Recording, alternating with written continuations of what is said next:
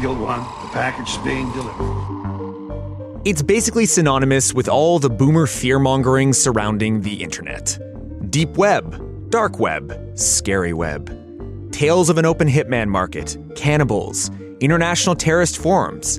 The dark web gets a lot of accusations, and while there is legitimately some creepy shit to find there, there's a lot of misconceptions. Today on Cyber, we have Emily Wilson, VP of Research at digital risk protection provider Terbium Labs, and a hardcore expert on all things dark web to tell us what's actually on there and how it's really being used in 2020. I'm Ben Makuch, and you're listening to Cyber.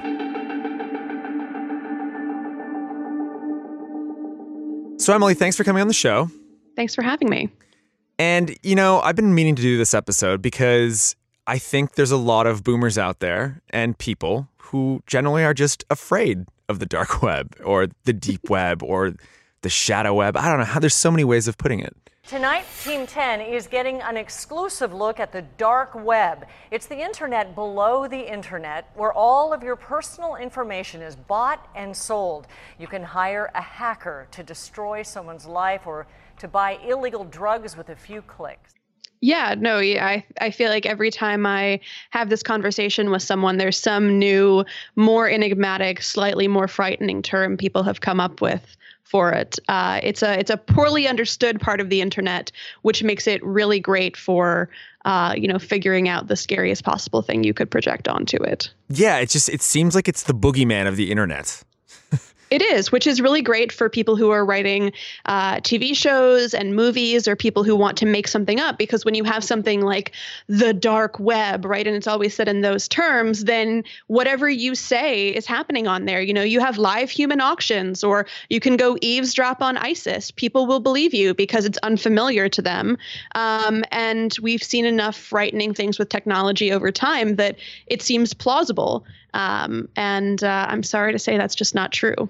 And you just know, and because I've never watched the show, because I would rather just swallow thumbtacks. But you just know CI, C, CSI Cyber. That's the thing, right? You just know that um, they dove into that one. I'm a behavioral scientist. Fancy for a human lie detector. I work crimes that start in the mind, live online. I'm a cyber cop.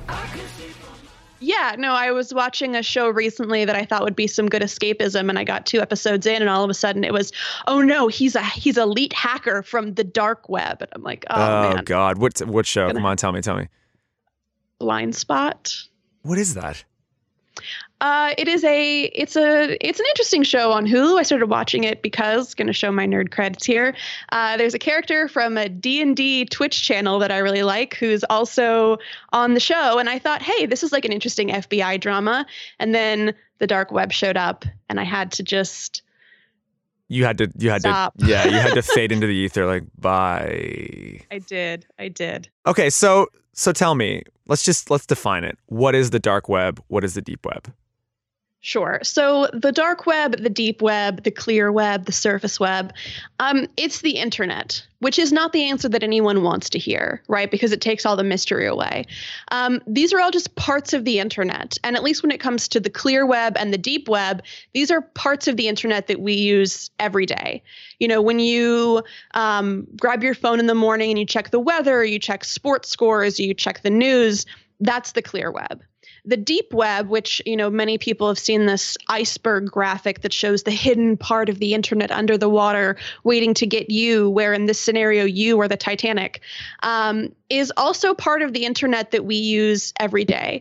There are more pages to it than sort of the clear web or the surface web, um, but the reason that we don't see those is largely for security purposes. You know, when I um, when I log on to my bank account, I can see my account summary page. I have to use my credentials to get to that page, um, but you couldn't get to that page on Google if you tried to get to it, at least not if my bank is doing their job properly, which is something we can't take for granted anymore. Um, but that's part of the deep web. When we log into our social media accounts or we connect to our, our intranets at work, those are all parts of the internet. They're just not parts of the internet you can get to very easily. Um, and so we can see why things like that wouldn't show up on Google or other search engines. And then there's the dark web, of course. Also, just part of the internet, um, but it's one step removed. You can't get to it on Google. You can't accidentally stumble your way onto the dark web. Uh, you might need something like a special browser. In the case of of the Tor network, one of the most popular dark web networks, but the way that you get to it is you visit the Tor Project website, and the Tor Project does great work on privacy and security. Everyone should check them out. You visit their website, you download the Tor browser, which is just a variant of the Firefox browser that many people use every day. Um, you download it, you install it, and it allows you to browse the internet through the dark web network. It has some baked in privacy and security to make it more difficult to see um, where you're coming from in the world and to stop people from tracking your internet activity.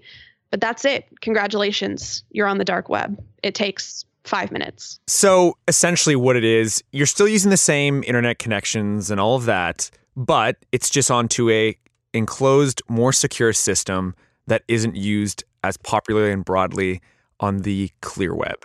Exactly. And as part of being part of that uh, that more enclosed system, there are some uh, at least in the case of the Tor network, there are some some nice pieces that makes it harder for you to be tracked. Right, this is a system that was designed for privacy and security, and those are neutral goals. Those are valuable to people who are looking to stay safe in a part of the world where their traffic might be monitored by authorities, um, as it is for criminals who are looking to sell off uh, social security numbers. By using an underground network called Tor, which hides the identity of whoever is using it by bouncing web traffic among servers around the world.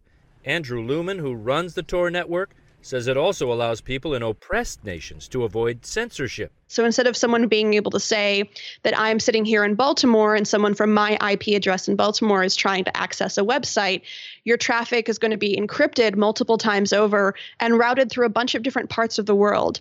It might bounce through Canada and France and Germany before coming out onto the internet from Switzerland. Um, and that's a really great way to stay safe and to stay private, um, which sort of benefit, benefits both sides of the aisle. And there has been some pretty, you know, notable black markets that have been used on these dark websites before in the past. Absolutely. This technology, you know, again, just reminding folks that the technology is neutral, but criminals have been co opting technology for their advantage for as long as there's been technology, right? They continue to adapt um, and they continue to build these empires. One notable example of this is is Silk Road, which is a dark web market, you know, of infamy that most people have heard of. In its three count complaint, the government says a man known as the Dread Pirate Roberts was able to rake in $80 million in two years through an illegal site he created, a secretive online marketplace for drugs, one so perfect that it could make the street corner dealer obsolete. And the reason that Silk Road stands out is because it was the first in now several generations of dark web markets to combine this um, this privacy technology that I'm describing with the with the dark web side with something else that brings anonymity, cryptocurrency, um, and putting those into one criminal e-commerce platform to allow people to be private while they're browsing and to pay anonymously, which created a sort of a closed loop model, so people weren't you know paying with PayPal or Western Union, which is really good for the police. It's a great way to get caught. Silk Road was the first market to find a way beyond that um, and make the criminal model, dare I say, a bit more sustainable. And, you know, it was famously a place you could buy drugs. And, uh, you know, I know that the founder got wrapped up in this in some weird way, but there was talk of people could, you could buy hitmen on this, this website. The internet has a little known and mysterious twin known as the dark web. It's a place where online services offering illicit drugs and hitmen are just one click away. It is a it is a perpetual myth of the perpetual internet. myth. a perpetual myth. And I think, you know, something that uh, I would encourage, I would strongly encourage the listeners to think about a little bit more is that um, people are scammers on the internet. People are scammers on the regular internet, right? You get weird links for off-market Ray-Bans you can get for 10 bucks. People are scammers on the dark web. If you say, hey, I can provide Hitman services to you, I just need a deposit first, that's a really good way to make money and defraud people. you don't have to follow up with it. And you can, you know, in some cases, people would use that information. They'd get a deposit and they would get the hit information and then they would blackmail people for the rest of the money because hey if you don't pay us more we're going to take this to the police and let them know that you're trying to order a hit on your neighbor I also remember when it was the early days of this, there was like this really stupid website for on the dark web that was like it was a hitman service and it sure. literally used the images from the movie Hitman. Oh yeah, no. Do you remember that? I was like, this can't be real. Come on, guys. Like, yeah, really? The branding on the dark web is very Web 2.0 at best. um, you know, one thing I, I appreciate some of these sites don't take themselves too seriously. You know, some of the Russian fraud forums will decorate for Christmas. They'll have like a, a Santa and sort of like a snow GIF effect in the background of the forum where they're all trying to trade stolen credit cards. People use popular branding for their uh, their vendor names or their shop locations or whatever. You know, there's a uh, there's a Mike Tyson carding shop. There's a Donald Trump carding shop. You know, they know how to play this branding game. They're they're just trying to make money, and they know how to get your attention. Absolutely, and also, you know, I think it's also worth worth mentioning that while there's a lot of stupid stuff on the dark web, there's also some pretty nefarious stuff on it. There is, yeah. You know, I think people have this idea of all of these uh, these terrible things that you could possibly do, and they're a little disappointed when they find out that you can't, you know, go participate in a live human auction, for example. Um, but they sort of skip over the fact that, you know, you can buy any kind of identity information that you want at pennies on the dollar and you can get wholesale discounts on stolen credit cards you know and by the way uh, you know, people are selling off information on infants and children. You know, just because it's not the big scary thing that we have decided it looks like in movies doesn't mean that it isn't problematic and deeply concerning. So, what are some of the you know the actual bad things you found monitoring the dark web? I mean, I have to say, you know, in in this job, bad is a relative term. Uh, working on the dark web definitely changes your perspective on what bad looks like. You know, I'm I'm certainly very lucky in the work that I do day to day, which is really focused on fraud data.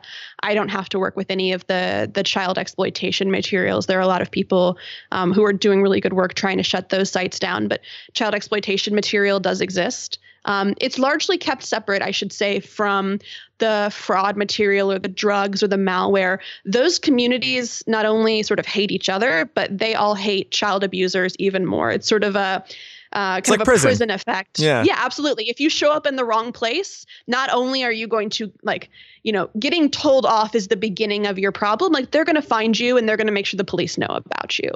Um, besides the child exploitation, you know, it is concerning to see uh, something I talk about a lot is just child data being sold. Not anything having to do with physical abuse of any type, but people are just selling off children's records um, from hospitals or government agencies. You know, when you're when you're an infant, there are a limited number of places your information can be held. Um, so seeing that kind of data circulate is problematic, um, and also just seeing, frankly, the the sheer tonnage of records that are in circulation social security numbers, voter databases, um, bank accounts, video streaming accounts, travel accommodations, and again, wholesale discounts on payment cards. If you buy enough credit cards, they'll give you a bulk discount, right? This is it's an economy. This is not some sort of, you know, sloppy back alley deal. These are well structured e commerce platforms with reviews and dispute mechanisms. There is an entire economy for stolen information. Um, and it's it's lucrative and it's and it's robust and we don't hear anybody talking about it. And I imagine things like stalkerware and revenge porn also flourish on these types of sites. Absolutely. Um, you know there are certain communities where it is a little bit more prevalent but it's it's reasonable to assume that these communities are overlapping. And you can you know there are certainly places where you can get more sophisticated um, malware or ransomware or whatever you're looking for but you can also just buy you know people sell guides on how to do crime right? You can go buy guides covering everything from how to hack someone's facebook account so really good for for stalking or for uh, for blackmail of some kind or even just vandalism to you know how to bypass customer service protocols at a bank or how to use this glitch in the software to open fraudulent bank accounts how to do sim swapping. You know it really lowers the barrier to entry for criminals and and in these guides they even have referral links. You know hey if you're looking to do this kind of scheme you're going to need some social security numbers. If you don't have any my buddy is selling them but make sure that you use my referral code so i get a kickback right? It's it's a whole system. It's they have they have a whole system in place to make sure that they're making money to make sure that their friends are making money and to help each other do this to help each other build cra- uh, tradecraft on how to do crime. And how do the authorities keep track of all this and trace the dark web you know it's it's it's difficult work. And law enforcement has been doing a really good job of this over the last few years. You know we've seen a lot of major takedowns not only of major dark web markets things like alphabay and hansa which were taken down you know alphabay people hear about silk road but alphabay is still the largest dark web market we have ever seen. It was the amazon of the dark web um, and they took it down in this big coordinated law enforcement effort um, involving a, a bunch of you know international factions, and that was a huge blow for about a month, and then everybody picked back up. Um, and so, law enforcement, even when they're having these big successes and taking these markets down, criminals and, and vendors and even market administrators are used to a certain amount of instability being baked into the work that they do. And they found that this model is successful. These markets or these shops are successful. And so, as long as they lay low a little bit, as long as they learn from um, you know the mistakes that then led law enforcement to being able to take down their predecessors they just pick back up again. You know, they keep regenerating. There are these new generations of markets that have different security features, and you know, it, it all just keeps turning. Well, it's interesting because you know, in, in 2020, we're looking back at a period of the internet for the last you know 20 years, where it's it's you know it's popularly used as a tool. It's part of our society. And something like the dark web, it's never left, right? People think it was this new creation. It's just been this backbone of our internet usage for years. I mean, we were talking earlier. It's just like it's like Skype it just never goes away. it's no, it, always it never there. goes away. and uh, you know, it's interesting for me to see the rise in popularity for everyday internet users to maybe turn to the dark web as a privacy or as a security tool um, as we're seeing more and more headlines you know i know vice is doing a lot of good work in covering this about sort of predatory data collection at a, at a commercial level right? And so people are looking for ways to avoid, uh, you know, the ever-growing surveillance state, or to have their information tracked by different marketing services or different, you know, internet tools. People turning to the dark web as a tool for that, um, as a way to keep themselves private and secure.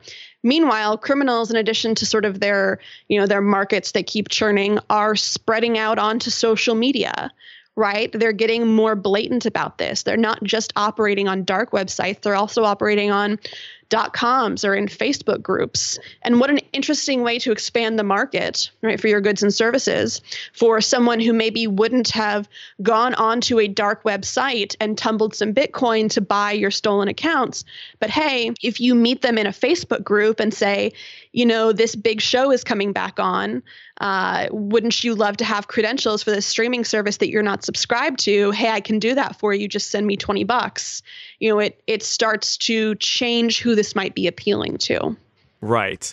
I mean, it's I guess to put it bluntly, it's sort of like you know, it's not people selling arms to barbecue, human arms to barbecue. It's like yeah, people selling mass data and things like credentials to streaming services and drugs. It's yeah, it's almost no, it's, as if it's sort of regulated itself into almost what human beings are, uh, look to do on a regular basis on the open internet. Exactly. And I think that's the thing, you know, people don't give these communities credit for being self-regulating. You know, the the drug community by and large on the dark web is a, you know, self-policing institution where people are really focused on safety and on harm reduction. People are posting reviews to talk about purity and about dosing and consistency and stealth. Um, and drugs in the dark web cover the gambit from purely recreational drugs to the sort of pseudo pharma, pseudo recreational drugs, something like an Xanax or an Adderall, all the way over to just purely pharmaceutical drugs people are trying to find cheaper options for because their healthcare isn't covering it. Right. And um, this community really tries to take care of itself because they want to make sure that no one is overdosing because somebody said that a pill was dosed this way and actually it was double that, right? They understand that the risks are associated there. And on the fraud side, you have people or sort of the information side, right?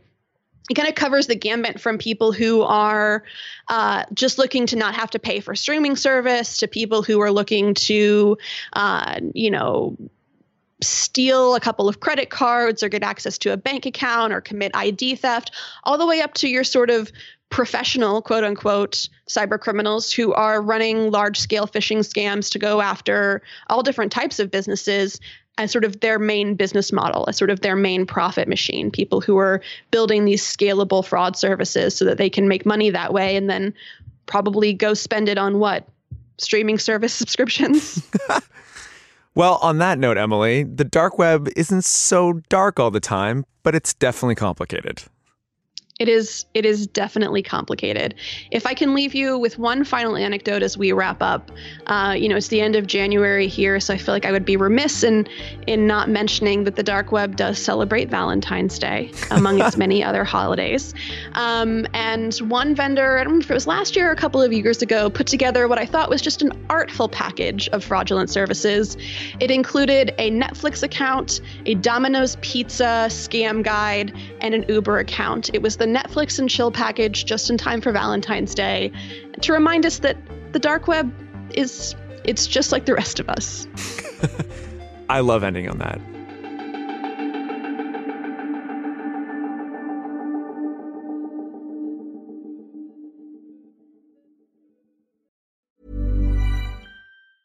Burrow's furniture is built for the way you live.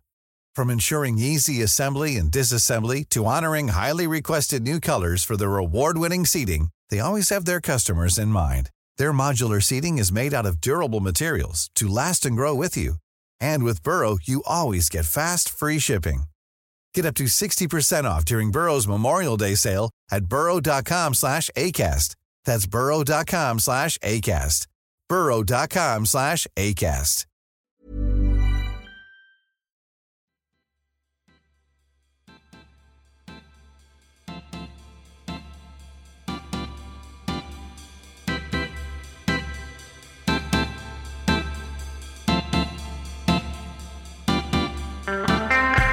Jason, welcome. The Cipher 2020. Here we go. It's been a couple weeks. I was reading our reviews on Apple Podcasts today, and someone said they really like the podcast except for Cipher. They think that we're annoying. so rude. Yeah, but then I also get people being like, I love Cypher. I'm Make trying it the whole my thing. best. Yeah. Someone on Twitter DM'd me and said, Hey, I really love Cipher and I love Cyber. You guys are great, and I love your uh, back and forth banter and your knowledge and things of this nature. But you say like too much. Could you just stop that? Which I take to heart, but also it's like, oh, could you just stop doing that thing that makes you really self conscious? Well, Jason, I love your your flowing long locks myself. Thank you. I think they're elegant. What I'm trying to say is if you say anything mean to me, I'm going to find it and it's going to hurt my feelings. I know. Let's get started. Are you going right, to? Yeah. I'm ready. I'm ready. Okay, here we go. All right, so uh, this is a huge scoop from none other than JC, our boy, Jojo Cox. I, I want to stop calling him JC. I want to start calling him Jojo Cox. I'm into that. Jojo Cox, killing it. Some leaked documents. Let's tell me. This is a huge story. So Joseph, as well as a reporter at PC Mag, it was a it was a collab. Collab learned that Avast antivirus, which is used by more than 430 million people around the world, is collecting all of your browsing data and then filtering it through a subsidiary called JumpShot.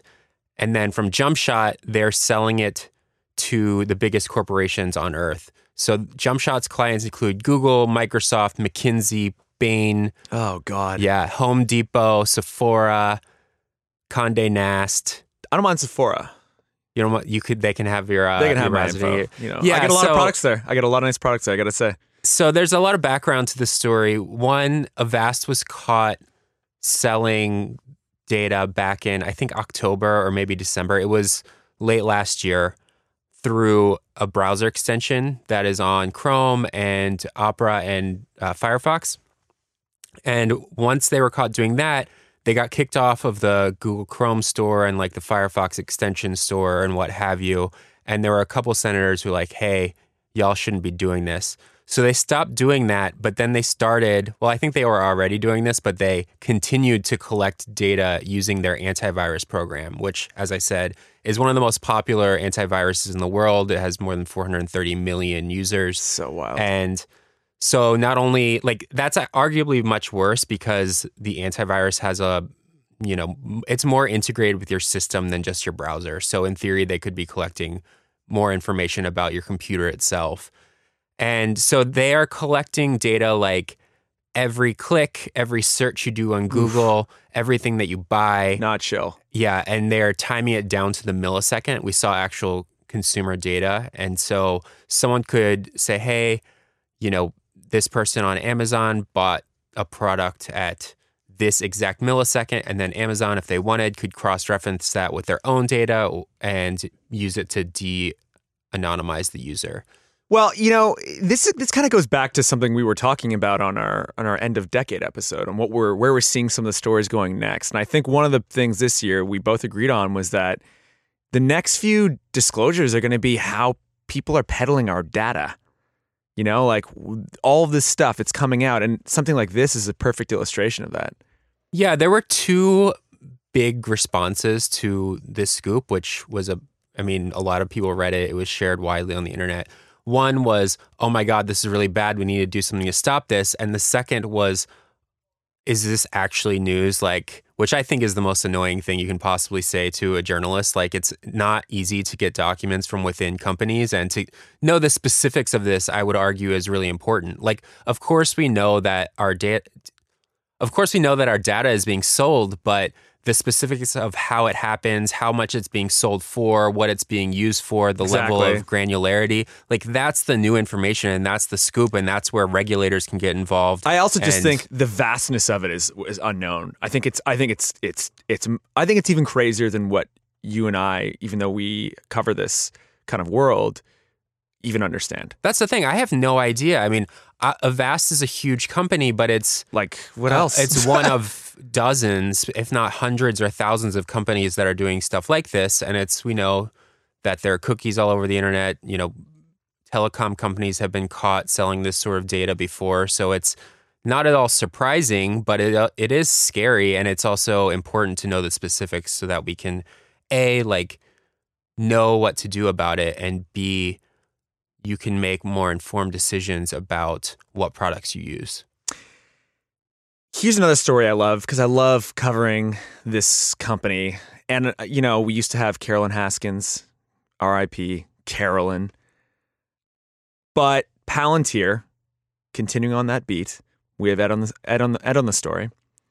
Palantir CEO finally admits to helping ICE deport undocumented immigrants. Yeah. So Palantir CEO is named Jeff Karp, and he was at Davos of all places. Of course, he's in Talk- Davos yeah. in some some bunker with the rest of the Illuminati. Anyway, go on. In this interview, he was wearing like a bandana. Like Yeah. he looked like he had just come out of Burning Man. What is And, that? Yeah, he so What's he's the Burning Man corporate aesthetic? I don't get it. I don't I don't really get it. But he was talking to CNBC and was basically like, "Hey, yes, Palantir products are used to help ICE and DHS deport uh, undocumented immigrants, and we do this in order to protect quote the West, which is really weird language. It's it's very coded. Um, Protect the West. yeah, the West is very much like a Ben It's like- Shapiro, like. uh, our culture is being taken away. Oh yeah, that- like the that. Judeo-Christian like protection unit, like the the the Knights Templar. Yeah, it's very, very odd. So, in any case, we've known for years that Palantir works with ICE and that they work with Department of Homeland Security. There's been tons of protests by activists as well as Mhm. like college students and facial recognition people. And it's, you know, Palantir is sort of like, it's not patient zero, but it's one of the most publicly protested companies in America, I would say. Like people are It's very up at- there. Yeah, it's, up, there. I mean, it's I think it's definitely for a company that doesn't get a lot of like mainstream headlines. it's it gets also- a lot of hate too. Yeah, and it's also not consumer facing. Like No. they work with, uh, you know, they work with law enforcement, they work with government, they it was work a with CIA. military, uh, it was a. CIA funded funded company. Exactly, founded by Peter Thiel and this guy Jeff Karp. In any case, um, like we've seen documents and we know that they work with ICE and we know that they've been part of the uh, child separation program. But every time, uh, you know, Palantir just says no, but we don't help deport immigrants. Right? Um, but do you have the ability to say to them, we will sell you to this technology for these applications, but not for these ones? Again, we work with uh, HSI, which is a distinct group. Mm-hmm. But no, I mean, like, we support the American government. I think our CEO has said many times that Silicon Valley shouldn't be the people who are picking winners and losers. We live in a democracy. We want that democracy to be self correcting. Uh, many people at Palantir, myself included, have rigorous debate and have many discussions and disagreements about this. But we ultimately think that the impact and the mission of HSI in particular is important enough. Um, you know, 3,000 child predators and 850 kids being saved because of our work, um, that this is, it's worth sticking with um, the government in this instance. And now he finally admitted that. So it was very smart of Edward to catch that because they have sort of changed their line a little bit, like slightly tweaked it over the years. And now they've finally just full on admitted, like, here's what we do and why we do it. Yeah, no, it's a great story. It's it's it's. I mean, it's it's worth staying on these these giant companies that actually mean so much to our society that don't always get the attention we need to give them. Yeah. So you have had a series of scoops as well, and there's also been a bunch of movement on the base, which I know we've had a couple episodes about, or at least talked about in a few roundups. I think one full episode, couple yep. roundups. Mm-hmm. So what what's the latest there? So the base is a domestic, I would say more like an international and domestic neo-Nazi terror group. And they're one of the latest things that came out about them is that their leader, Rinaldo Nazzaro, that's his, his identity was revealed by The Guardian and BBC. He, we knew him as Norman Spear and Roman Wolf. He is somebody who lives in Russia. So that's one thing.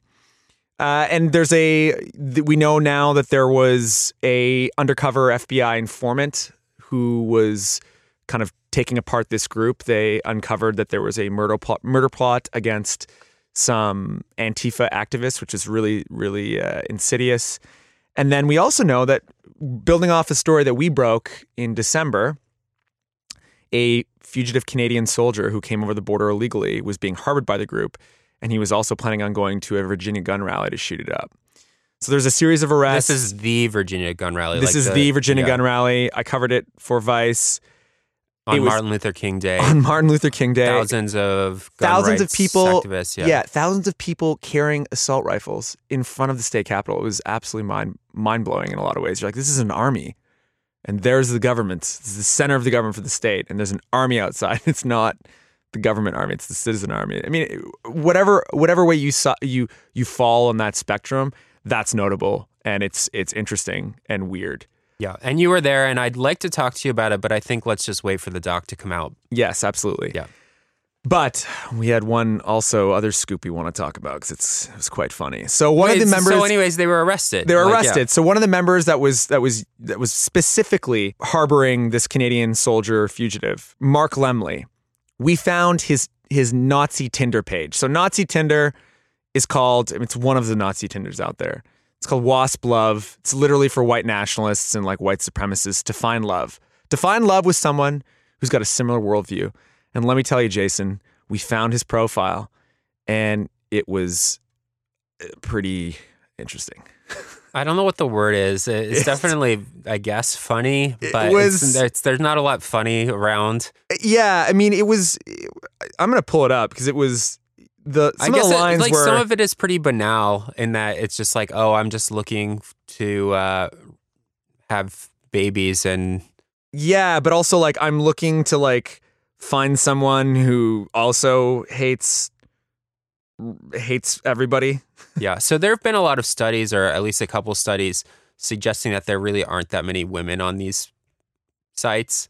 No, they're not, they're not like super active. No, but we do know that the, he actually did. I mean, he, there to some extent he he was on there, and, and I know that there are actually women on it. Yeah, but anyway, I think it was just more this, just sort of this ridiculous story that we found this guy who's now charged with being a part of this crazy domestic terror group, and he was out there like on a limb trying to find, you know, love, and not just any type of love Nazi love, my friend. Yeah, I think it's uh it is instructive and and notable like these people have normalized their hate to the level that A, they're open about it, but B, there's still people who have to like be out there in the world. Yes. And this is sort of evidence of that. I think we often talk about this as a very amorphous theoretical thing, but these are real people making real terror plans and also living their lives among us. Yeah, exactly. And like it's I hate to say it, but it's kind of like Nazi terrorists, they're like us too. Kind of weird story where it's just like in the midst of all this just horrific stuff these people are saying, they're also like, Yeah, I need to find a wife and a, make a homestead. And it's uh it, it's it's a weird thing, you know. I, this whole investigating this entire group, and we were the ones who originally broke the news of this group's existence to begin with in 2018.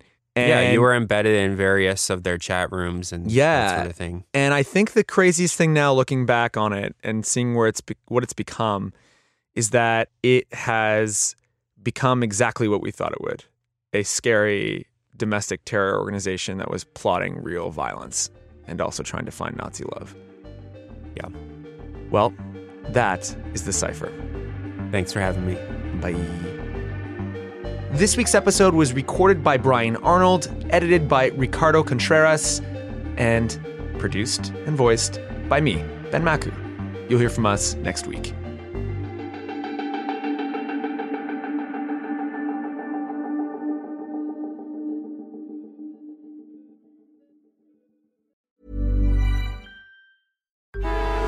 Traffic jams, tailgating, pileups. Ugh, the joys of driving. How could it get worse? The federal government wants to have a say in what you drive.